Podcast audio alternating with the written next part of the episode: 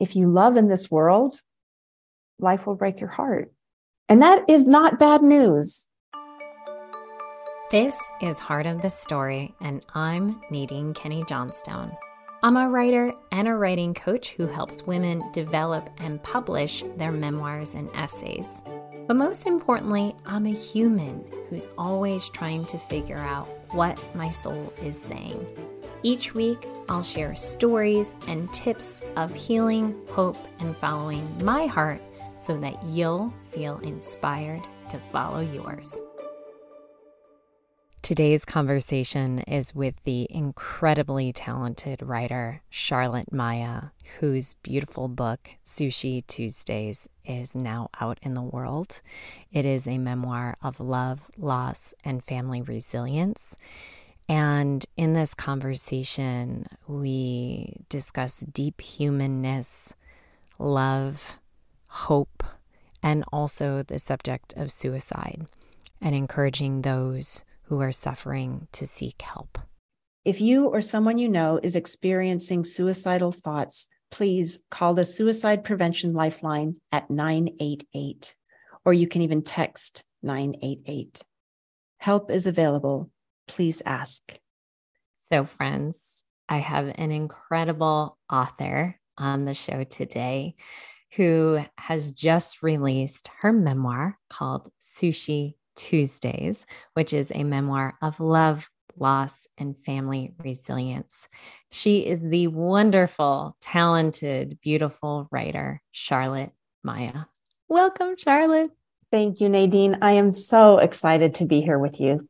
Oh, I'm thrilled. I'm thrilled. So, April Eberhardt, who's been on the show, connected us and right away, when I started hearing your writing, I was blown away at the beauty of it, your ability to really get into life's hard truths, but in a way that still made me feel hopeful.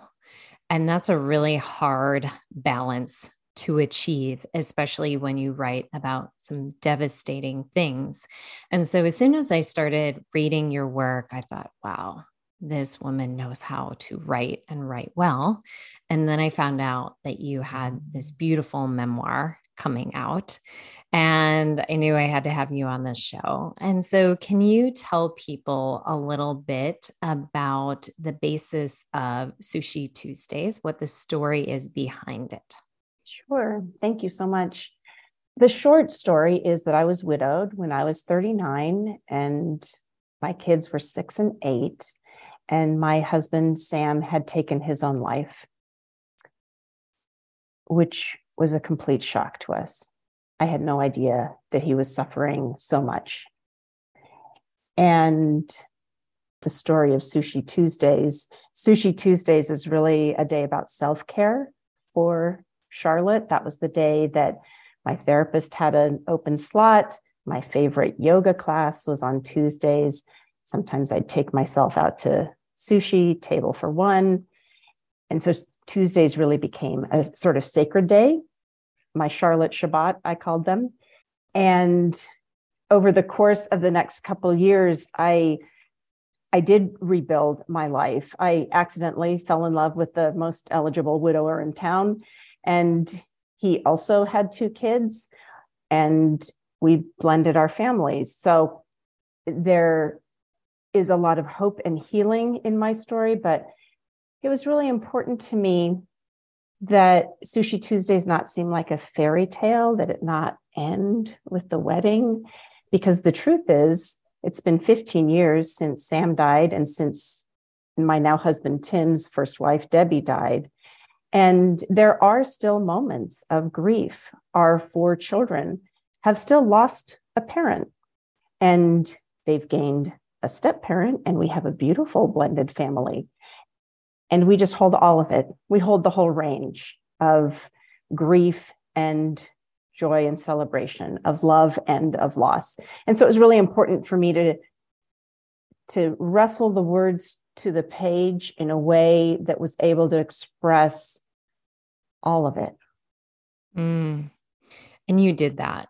when I got the a copy of the book in the mail, an advance copy, and I sat down and read it, I mean, I just kept reading and reading and I would pause to get up to go get some water, go to the bathroom and I would just think how was it that she's able to put it all out there? The hard and the healing, the love and the loss and just hold space for all of it and write such a true human story. It's very hard to do as a writer to really put it all out there and resist the pull to tie it all up in a pretty bow as if everything is perfect and beautiful and wonderful. And the other thing that I was very amazed by and felt was really important was that you said the word suicide and that you spoke the story and that you refused to fall under the silent cloak that usually engulfs the survivors of suicide. So, why do you think it was so important to tell the truth about what happened and say the word and speak the story? Yeah, it was really important to me to give particular voice to suicide.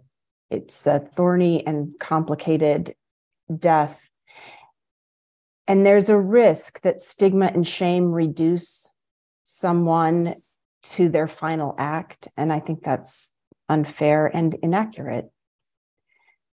When the police came to tell me that Sam had died by suicide, they told me, We will tell the children that their father died, but you have to tell them how.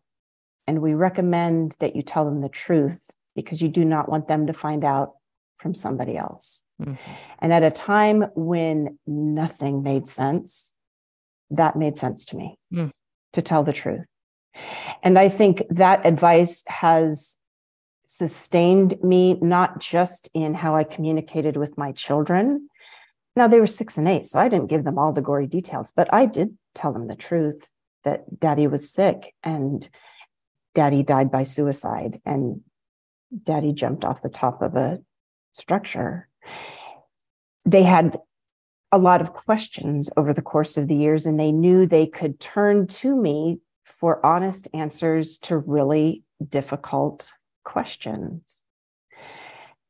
Suicide is the 10th leading cause of death in this country, but we don't talk about it. It's the second leading cause of death in the age group from 25 to 34, which is horrific. And we do know that talking about it helps. And it is hard and it is painful and it can save a life. Mm-hmm. First, I started a blog because a book was too overwhelming. So when I started my blog, which I also had called Sushi Tuesdays, Tim and I were already married by then. And when we talked about it, we together decided because there's a lot about all of us in this book. So it was important to me that I included my husband and the kids, if I was writing about them, in sort of what I was writing and made sure that they were okay with whatever I was putting out on the blog. So together we decided if by sharing my story I could help one person, then it was worth it. And when I published my very first blog, a friend of a friend wrote me back, gosh, I think it was within two or three days.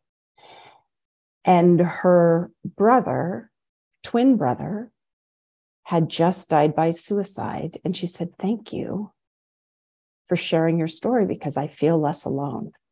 She was my one. Mm-hmm.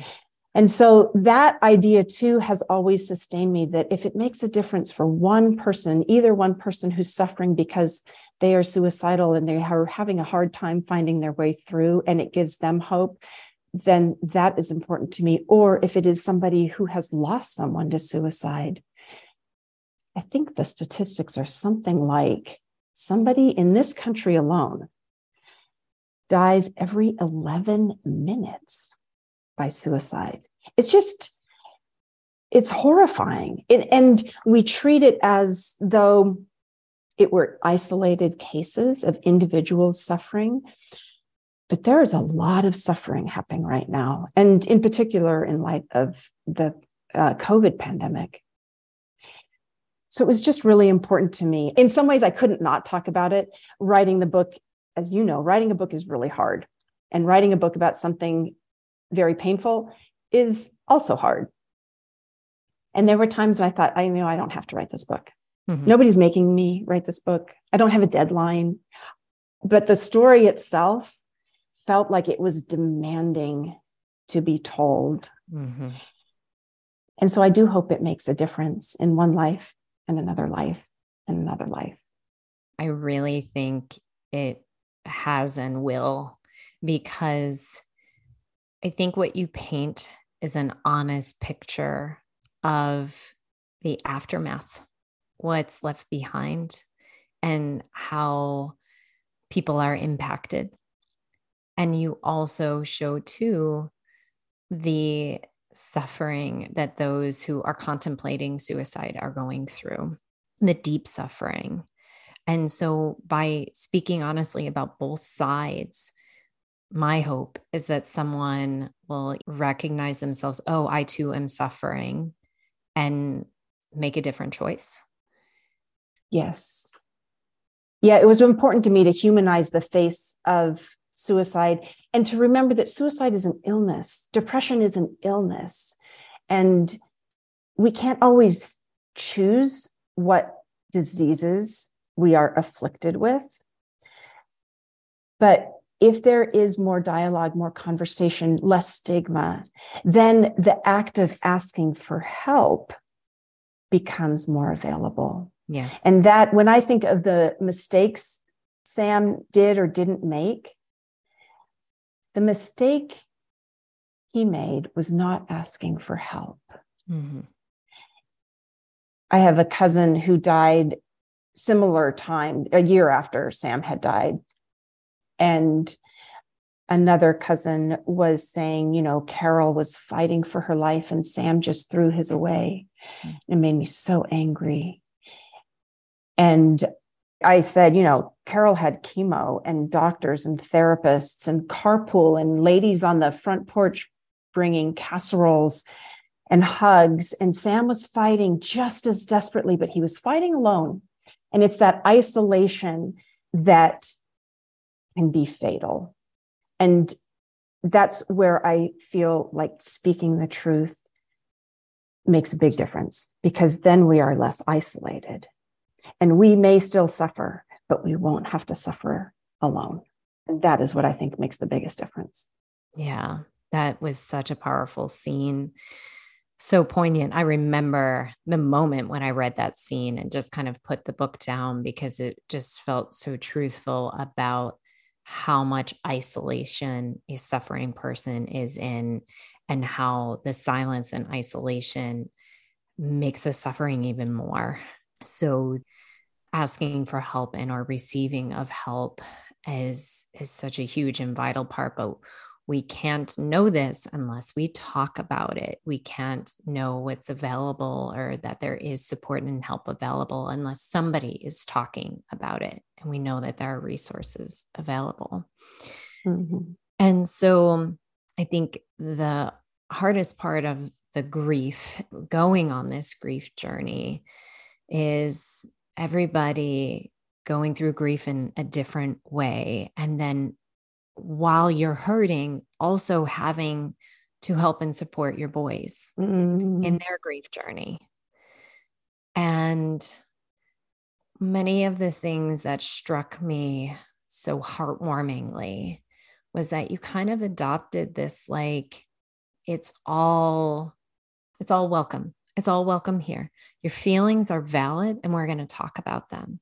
And if you want to cuss and swear to get it out, cool. We're going to do that in the house too. And we're not going to use other words for what happened. We're going to tell the truth. And so, just the infusion of honesty and allowing that was the word I was looking for the allowance of the feelings was to me as a reader just kind of like wow, how did she even know what to do, especially in the wake of her own mourning? How did you know what to do? well, I had a really good therapist. I did have some good instincts and I was willing to learn. Suicide is not something I ever thought I would be an expert on, thought would be relevant to my life. And as soon as Sam died in this way, I just sort of embraced figuring out whatever I could figure out. Mm-hmm. I was so afraid. I was convinced actually that I would be ostracized because of how Sam died. But like I said, I was very transparent from the very beginning about how he died and what had happened and what I knew and what I didn't know. And what I found was the exact opposite of being ostracized. And so that was something that encouraged me also to continue to be honest and as kind as I possibly could and as transparent as I possibly could, because even though I was afraid it would push people away, and some people, of course, it did, but way more people were gathered together. It is incredible in a small room of people how many lives have been touched by suicide and how few have talked about it until they know they are in a safe, non judgmental space. Oh gosh, it's such a relief to have those moments. And with the kids, you know, every child comes as they come. Mm-hmm. And their griefs were different from each other. And it is very interesting to me that now, with four children, all four of their griefs, their processes are unique to them. And grief is not a one and done deal. It can be a muscle, a skill that we practice. We don't really want to, but the truth is that the cat dies and grandma dies. And I wish I could have protected all of my children from this particular experience for as long as possible. But if you love in this world, life will break your heart. Mm-hmm. And that is not bad news. It is good news, but it is very painful. Mm-hmm. So, learning how each of the kids needed their support. And, you know, sometimes we made mistakes too, and that's allowed. Like you said, it's allowed, mistakes are allowed. And then we learn from those. So just staying in the game, I'm such a big fan of showing up, bringing your A game. Sometimes your A game is really only a C minus. Mm. That, that's good enough. Sometimes it's an F. All right, well, there'll be another game tomorrow. I love it and you call them the Janes, the Janes that showed up for you. All of these, mostly women who just came and showed up. They showed up. Yes.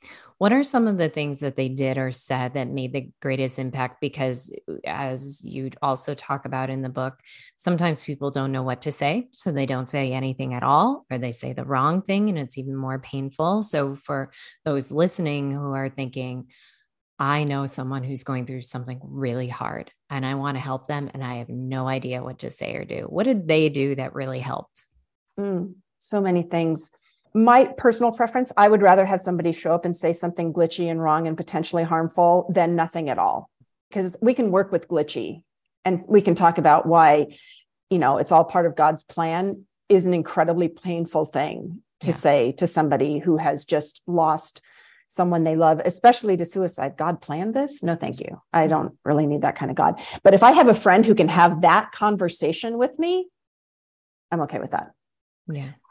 Oh gosh, people showed up with all kinds of things. I had a friend come in the door. She's a ballet dancer and she just flung open the door. She was still in her jammies. She literally, when she, as soon as she found out, she went to the grocery store. She bought every gallon of ice cream that she could find. And she showed up on my doorstep laden, arms laden with bags of ice cream. There was no way that the kids and I, and even my family, and you know whoever how many dozen people might still have been there there was no way we could eat it all but it didn't matter what mattered is she showed up it's not about the ice cream i mean i love ice cream yeah. but she shows up and she says i'm here to fix everything knowing that she couldn't fix anything but the fact of showing up with ice cream is the best. One of the things that was surprising to me is sort of everybody has their own gift to bring. So I had another friend who I call her Engineer Jane in the book, and she herself said, Charlotte, I have no social skills, but I have noticed that you and the kids are late to school every single day. And so from that point on at 7:45 sharp, she showed up on my doorstep with her two kids in tow and she would make sure that we got socks, shoes, lunch, homework, backpack out the door. She's like, "Let's mm-hmm. go." And I didn't need 12 engineers on my doorstep at 7:45 in the morning, but the fact that she was that one was incredible. And she did that for oh gosh, it must have been months. Hmm. And she told me later, she said, You know, Charlotte, when you've told me that you were okay now and you would be able to get the kids to school on time, she said, I was a little sad actually, but I was also really proud of you. Hmm. So I had another friend who liked to sew. And one night, Jason, my youngest, had shredded his favorite lovey, which was a yellow blanket. He just shredded it. And then the next day, he was heartbroken because not only was his father dead, but now his transitional object was shredded into pieces. And this other beautiful friend of mine is a seamstress. And so her gift was sewing it back together. I would just tell people show up in the way that is unique to you, that you can be loving and kind. And that's an amazing gift. Mm, I know. When I read those different examples, each person found what they were good at, what they could offer, and they brought it. So I think one of the Janes came and cleared out the closet another Jane, I think, came and brought soft pajamas or something. It was like each person I loved engineer Jane. It's like, you know what? I may not be soft and cuddly, but I can get your kids to school on time. And that's my strong suit. And that's what was needed in the moment. So it's like just identifying your special trait that you can offer mm-hmm. is huge. It's huge. And my college best friend, she lived in New York City and so she couldn't show up on my doorstep with casseroles or show up with hugs or whatever. And what she did is she, this was pre, well, the first iPhone had just come out. So it was sort of pre smartphones and pre a lot of social media. And she sent me an email every morning and every night for 365 days, the entire first year after Sam's death. And it was a lifeline. I woke up in the morning and first thing, kind of padded out, stumbling to find my coffee and my email. It was always short. Sometimes it was just a silly little note. Sometimes it was a rant. She was going through the world's longest divorce proceedings. And so, you know, we had a lot of grief in common. We had children who we loved and revered, and also, you know, jobs and dog poop and all the things. So there's, you don't even have to be the next door neighbor in order to provide something that is just really meaningful and helpful. All those reminders that we're connected and that we love each other, that's what makes a difference. And when I read that, I was like, world's best roommate. because, right. Because yes. I mean, who who thinks to do that? But she did. And the consistency and the, the length of it. It's just, it's incredible. Mm-hmm. And then all of this is happening and there's lots of support, but there's still deep, deep grief. What was the hardest part about the grief? Mm. The guilt. It was a lot easier for me to forgive Sam than it was to forgive myself for missing the clues, for just wondering what could I have done differently? What did I say? What didn't I say? Would it have made a difference? That desperate urge to turn back the clock, especially at the beginning. But the guilt, the guilt is heavy and hard. What has helped with that? Understanding that suicide is a disease. The writing has helped a lot. I would say that the writing that was healing for me was more journal writing, and I'm a terrible journaler, but the journal writing and early blog posts.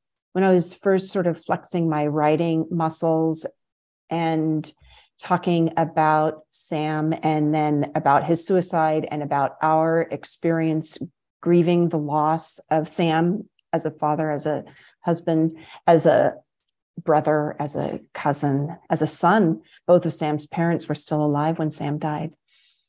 And it was important to me to stay connected to them as well. I would say the writing of the book took on a very different flavor. The writing of the book, I had a therapist and I had early writing for sort of therapeutic healing. The book became a matter of craft. Therapy helps, yoga helps, meditation helps.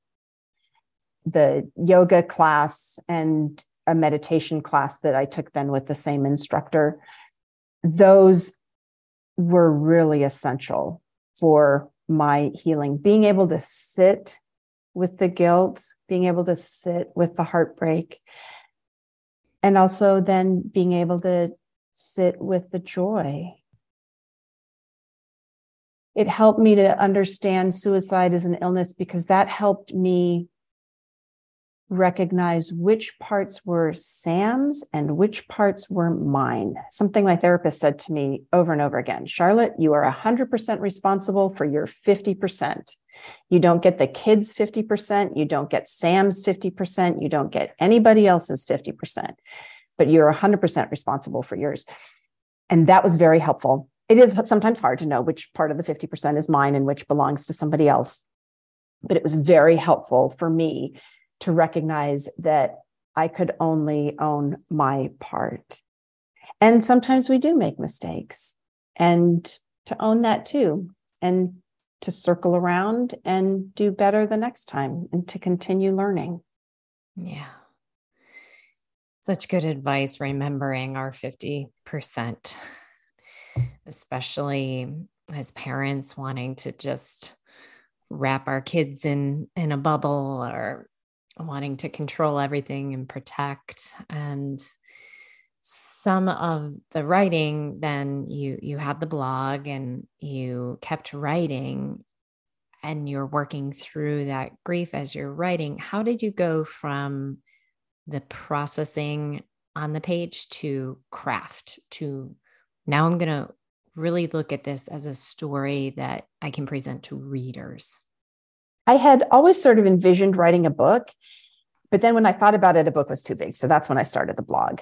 And a blog post is about a thousand words, and the book is about a hundred thousand words. and so after several years of publishing weekly posts on Tuesdays, I printed out all of the pages and it looked like a book. It filled a big three ring binder. And even when I put them in some sort of chronological order, they didn't really tell a coherent story so I took a workshop from a writing coach in Los Angeles, thinking, okay, maybe if I take this workshop, I'll figure out how to get all these blog posts into an order. And the workshop was fantastic, but I still didn't get the blog posts morphed into a coherent memoir. And I heard a podcast where the people were chatting, and she said, you know, just because you've read dozens, hundreds, thousands of books doesn't mean you can write a book because you think you can write a book because you've read all of these, but you can't. And that is why you need a book coach. And I went, oh, I need a book coach. So then I hired this workshop instructor as a book coach. And we spent six months just creating an outline and at the end of the, our work together, I had a hundred page outline. It was single space. So it was a really robust outline. And I sort of thought the book would write itself after that, which it didn't. but I kept at it. I did a first draft. I set it aside for two weeks. I came back and looked at it and read the whole thing from beginning to end and cried for another two weeks because it just wasn't there yet. And then I kept circling back to it. Like, you know what? This is, I can't let it go. And it wouldn't let me go either. So together, the story and I kept wrestling and working until I had several drafts later, a draft that I felt comfortable sending out to some early readers. And so I sent it out to five early readers. And then when I got it back, I sort of lined up their manuscripts and looked at, you know, where where did people draw their happy faces in the same places or the LOLs or the sad faces? What places confused them? What was consistent? What was unique to each reader? And after that, I had the draft that was what I used to pitch agents. Mm. And you ultimately ended up working with April. Yes. Yes. I was very excited. People say you should find an agent who gets your book and is really excited about it. And she has been that for me. Mm, and what an amazing agent to have. She's such a good soul, April Eberhardt, who's been on Heart of the Story. You have to go back and listen if you don't know about her because she truly believes in writers and in their story. When she works with you, it's because she believes in you and your story. Yeah, she is really a, an advocate for mostly women. She has also some male writers, but mostly women writing all kinds of stories, but she is a fierce advocate. Yes. So then you were working with her. And then what was the trying to get a publisher process like? It's not easy, as you know. and even though we know that talking about suicide is what makes a difference, I think a lot of publishers were a little reluctant because it's scary.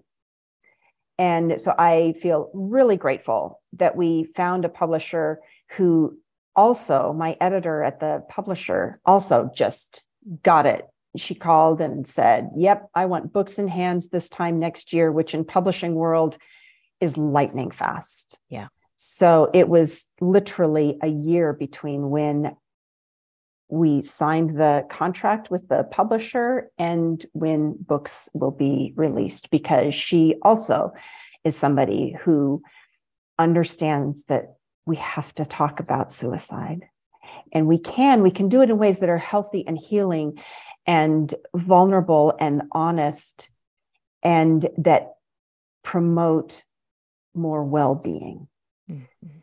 you also decided to take a chunk of the book, a short excerpt, and to send it to Modern Love, which for writers is like the holy grail of trying to get a, a, personal essay published. If you get one in Modern Love, it is a home for beautifully written pieces that really get to reach a broad audience, which is part of what you're wanting to do in this discussion about mm. suicide. So, you took this piece about one of the Janes or some mystery person who, on the first Christmas after Sam's death, delivered every day for 12 days some Christmas presents, the 12 days of Christmas. So, how did you know what to take and uh, how did you get the bravery to pitch Modern Love and then it got accepted? Tell us about that. I I believe in the power of writing groups. And one of my writing groups in December of 2021, when we were meeting, people said, Oh, you know, bring a holiday related piece. And I thought, Oh, I don't have anything. And then I remembered that I actually have this story in the book about a Christmas experience right after the first Christmas after Sam's death. And so I read the chapter to the group and they really liked it. And that's when I thought, I wonder, because it's not a direct excerpt from the book. But what I thought is, I wonder if I could turn this story into a standalone piece. And just by itself, the chapter wasn't the right length for modern love. And it didn't sort of stand alone because it didn't have context just as the chapter by itself. But when I took that story, I thought, oh, you know, this maybe this would work. And I had submitted to Modern Love a couple times and been rejected, like, you know, everybody. Then when I, uh, as we are getting closer then to the book coming out, and I thought, maybe now would be a good time to send it to Modern Love and see if they would like it. It's very Christmas. So it really only makes sense to be in a December version of the New York Times. And so I submitted it to Daniel Jones in the fall. And I have a, a wonderful publicist who I'm working with also for Sushi Tuesdays, Kim Dower, Kim from LA. And when she and I were talking about this, she said, okay, well, if you don't hear back from the New York Times by, say, mid November, I have three or four other places where I think we should pitch it. So I had a plan B, C, and D. And mid November, I got an email from Daniel Jones that they wanted to print it over Christmas weekend. And oh my gosh, Nadine, mm. it was it was more exciting than the book contract. I think it was so thrilling to get an email from Daniel Jones. And so then, you know, we had a few more edits to the piece, but not a lot before appearing on Christmas weekend, which is still like that was, I don't know, that might be the best Christmas gift I ever received in my whole life. And it's amazing.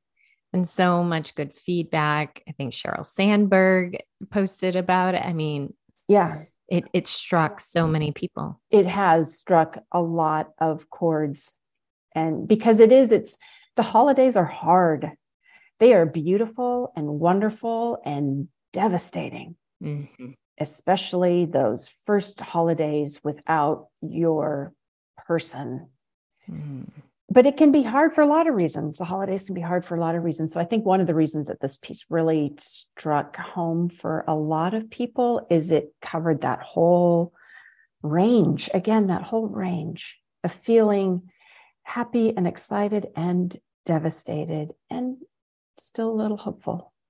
Mm. Speaking of hope, I want you to read a powerful excerpt from the book which is chapter 42. If you could read us just a little bit. I will. A Future with Hope. In 2006, I had been sailing happily along in my cliched white picket fence life with my husband, two kids, a law degree, and our purebred puppy.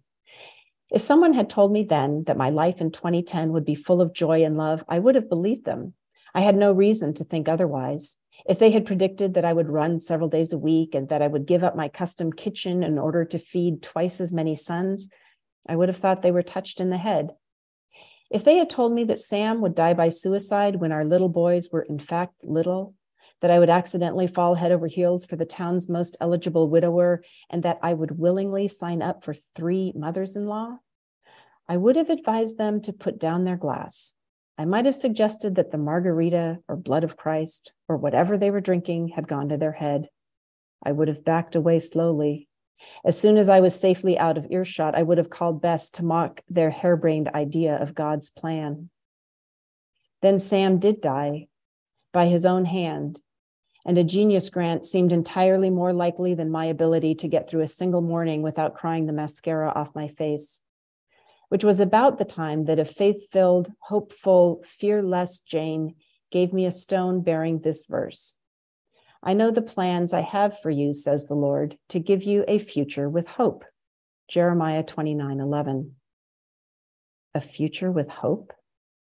It was absurd. It was infuriating. It was offensive. I wanted to throw that stone through a window. I had a pretty clear idea of what my future would look like, and Sam's suicide was not part of my vision. I stuffed the stone in the back of a drawer. The thing is, though, that the verse did not read, I know the plans I have for you, says the Lord, to give you the future you hoped for, which is, I confess, often where my prayers start. When things are going as predicted and desired, then a bright future isn't hopeful, it's logical. Hope is really only meaningful when it's bleak and cold and impossibly sad. In the midst of gripping despair and overwhelming fear, hope sounded ludicrous. But Hope showed up in the darkness, even if I didn't recognize her at the time. Hope whispered, I'm here. She sent emails in the dark hours while the rest of the world slept. And she offered to share her milk and cookies because she couldn't sleep either. Hope showed up unannounced, happened to be in the right place at the right time. She walked toward me along the sidewalk as if we had planned to meet to help my sons choose ties for their father's funeral. Hope was contrarian. She uttered the word forgiveness while others threatened character assassination, and her gentle voice echoed in quiet moments when I was alone. Hope was not afraid of my ridicule. She handed me a book, even though I didn't have the focus or the time or the inclination to read. She waited patiently. Hope was not smug. She never said, I told you so. She said, I'm so glad you're here. Hope watered the dry ground long before the tiny shoots of my new life sprouted up through the dirt, turning their tender leaves toward the sun. Hope was inflammatory. She handed me a rock with her message, and she was not afraid of my despair and rage. Hope inundated me with her relentless love. Hope's tenacious message was that my story wasn't over. Life was yet unfolding love, joy, compassion, gratitude, strength, and family, not in the form that I had expected, but wholly present nonetheless. I kept the stone in my makeup drawer next to my lipstick. I had given up wearing mascara, but I still wore lipstick. I saw the stone reminder daily. And now I was stepping into the future that my Janes had hoped into existence. I love that passage. I love that passage. I think it's a beautiful place to end because you do write about these hopeful moments. I won't spoil it for the readers, but you hold that space for both grief and joy, loss, and also love. And I know that when they pick up this book that they will just feel it with their whole heart I'm so grateful that you wrote this book and I'll put the link in the show notes. It's available February 28th and people will have it on their doorsteps. Thank you so much for coming on today. Thank you. Thank you. Thank you. Thank you, Nadine. Thank you so much. I'm really grateful for everything you do. Ah, oh, that was such a powerful conversation. My hope is that you will share this impactful conversation with a friend in need, and it will really bring necessary help and healing to anyone who might need it. Let us know what was impactful about this conversation. You can tag us on Instagram and give us comments. I'm at Nadine Kenney Johnstone, and Charlotte is at Charlotte Maya Writer. We would love to know what was powerful for you. And finally, books. You can find Charlotte's book, Sushi Tuesdays, everywhere that books are sold. And also, my book, Come Home to Your Heart, is available for pre order on Barnes and Noble, Bookshop, and Amazon. Michelle Rado, thank you for all of your help and all that you do producing this podcast. And remember, everyone, every heart has a story and every story has a heart. See you next week.